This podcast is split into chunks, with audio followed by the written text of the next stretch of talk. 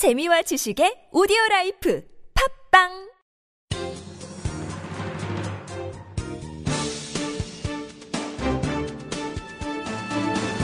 일간사설 6월 20일 토요일 세계일보 사설.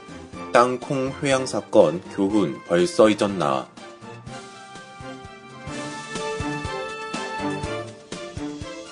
조양호 한진그룹 회장의 세 자녀 경영 참여 관련 발언이 논란을 빚고 있다.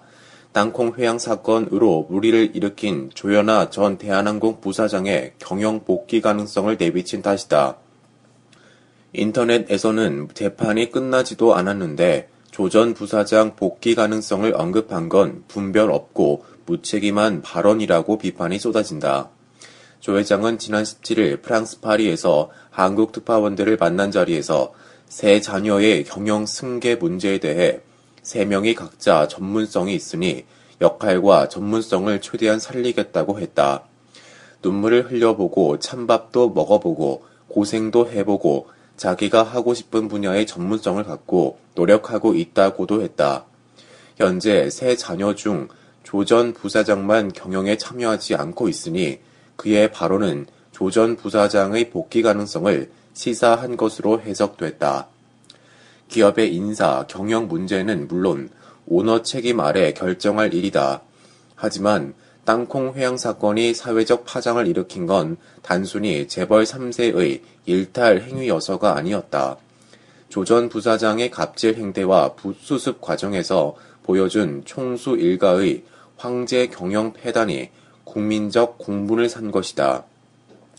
조 회장이 직접 머리 숙여 저의 잘못이라고 사과하고 조 전 부사장이 구속까지 된 건 오너 일가가 책임져야 한다는 여론과 사회, 사법적 판단에 따른 것이다. 조 전 부사장이 항소심에서 징역 10월에 집행유예 2년을 선고받아 140여일 만에 풀려난 것이 불과 한 달 전이다. 검찰 측 상고로 대법원 판결이 남아있다. 당시 재판부는 피고인이 자신의 행위와 피해자 상처에 대해 진지하게 반성하고 있고 대한항공 부사장 지위에서도 물러난 점을 고려했다고 집행유예 선고 이유를 밝혔다. 그러나 많은 사람들은 아직도 조 전 부사장이 진심으로 반성하고 있는지에 물음표를 던지고 있다. 재판이 끝나지 않은 조 전 부사장에게 필요한 건 반성과 성찰, 책임지는 모습이다. 조 회장은 올 초 신년사에서 국민들의 질책을 달게 받아 사려 깊은 행동으로 더 나은 기업이 되겠다며 기업 문화 제도 관행의 획기적 쇄신을 약속했다. 자녀들의 경영 참여도 당연히 쇄신, 책임 경영 차원에서 접근할 문제다.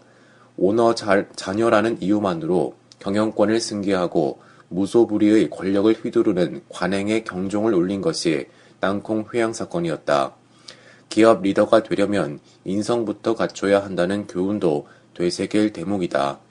조 회장의 사려 깊지 않은 발언이 대한항공뿐 아니라 대기업 전체에 대한 국민 불신을 부채질할까 우려스럽다.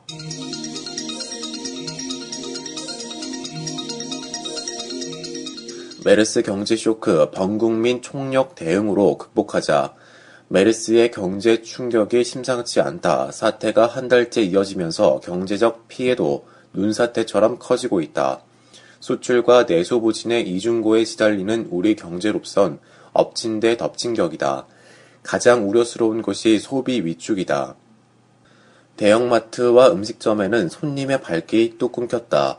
6월 첫 주 백화점 매출액은 5월 첫 주보다 25%나 급감했다. 중국인 관광객들로 북적이던 서울 도심은 한산하다. 중소기업 중앙회의 설문조사에 따르면 중소기업의 54%가 메르스 사태로 경영에 타격을 받고 있다고 응답했다. 메르스 피해는 대중소기업과 업종을 가리지 않고 전방위로 번지는 중이다.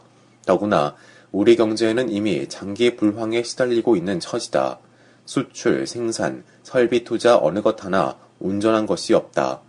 이런 판국에 메르스 위기를 슬기롭게 극복하지 못하면 우리 경제는 빈사지경이 되고 만다.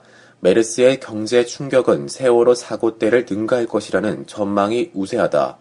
한국경제연구원은 이번 사태가 석 달간 지속되면 사회적 비용이 20조 원 이상 들어간다는 예측을 내놨다. 한국금융연구원은 메르스 사태를 반영해 올해 경제 성장률 전망치를 2.8%로 낮췄다.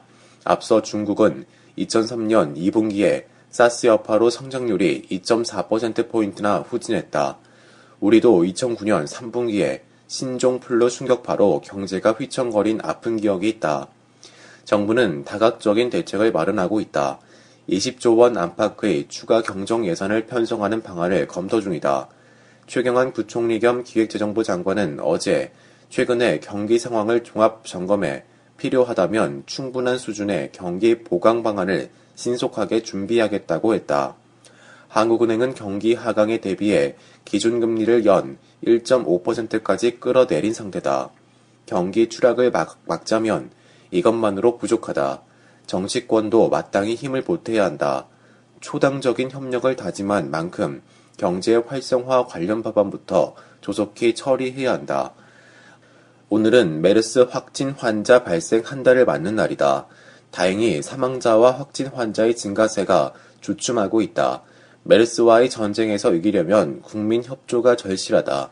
정부와 의료당국은 긴장감을 늦춰선 안 되겠지만 국민도 평상심을 되찾아 본업에 충실해야 한다. 메르스 예방 수칙을 철저히 지키면서 자기 할 일을 다하는 성숙된 시민 의식이 필요한 시점이다. 과잉 공포는 경제 쇼크를 부추기는 최악의 바이러스다.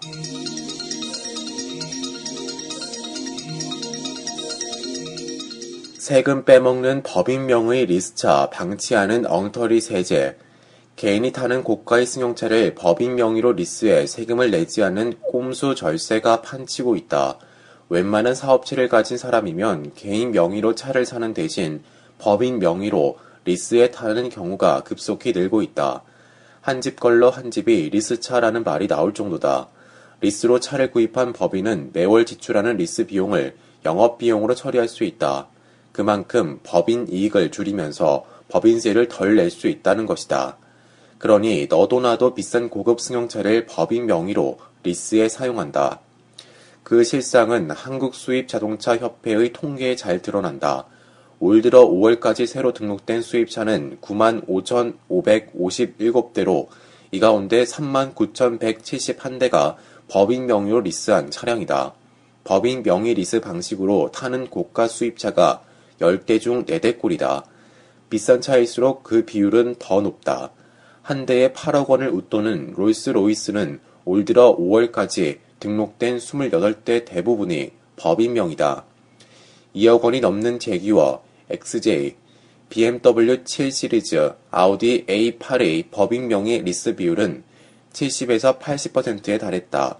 포르쉐, 페라리, 람보르기니 등 이른바 슈퍼카는 90% 이상이 업무용 리스 차량이라고 한다. 고급 국산 승용차도 크게 다르지 않다. 법인 명의로 리스한 수입차와 고급 승용차 중에 순수 업무용으로 쓰이는 차가 없지 않을 것이다. 하지만 10억 원도 넘는 슈퍼카가 업무용으로 쓰일 까닭이 없다. 이런 비정상적인 행태가 횡행하는 것은 허술한 세제 때문이다. 법인의 돈 유용을 눈 감아주고 법인세까지 깎아주는 어처구니 없는 일이 벌어지고 있는 것이다. 수입차만 따져도 이런 식으로 새나간 법인세는 지난해 1조 원을 넘을 것으로 추정된다. 법인 명의 수입차가 5만 4,588대에 달했던 2012년 이들 차의 리스 손비 처리 비용으로 증발한 세금은 약 7천억 원에 달했다. 법인 명의 수입차가 7만 8,999대로 사상 최대치를 기록한 지난해에는 1조 원 이상이 새 나갔다는 계산이 나온다. 똑같은 방식으로 구입한 국산 승용차를 더하면 세금 누수액은 훨씬 불어난다. 재정 적자는 올 1분기에만 25조 8천억 원에 달했다. 메르스 사태까지 겹치면서 재정 적자가 더 확대될 것은 불문가지의 일이다. 구멍난 세제를 방치하면서 증세를 말할 수는 없다. 구멍 뚫린 세제가 탈법을 부르고 국가 재정을 멍들게 한다. 관련 법인세법 규정을 당장 뜯어 고쳐 도덕적 해이를 뿌리 뽑고 세금 노수를 막아야 한다.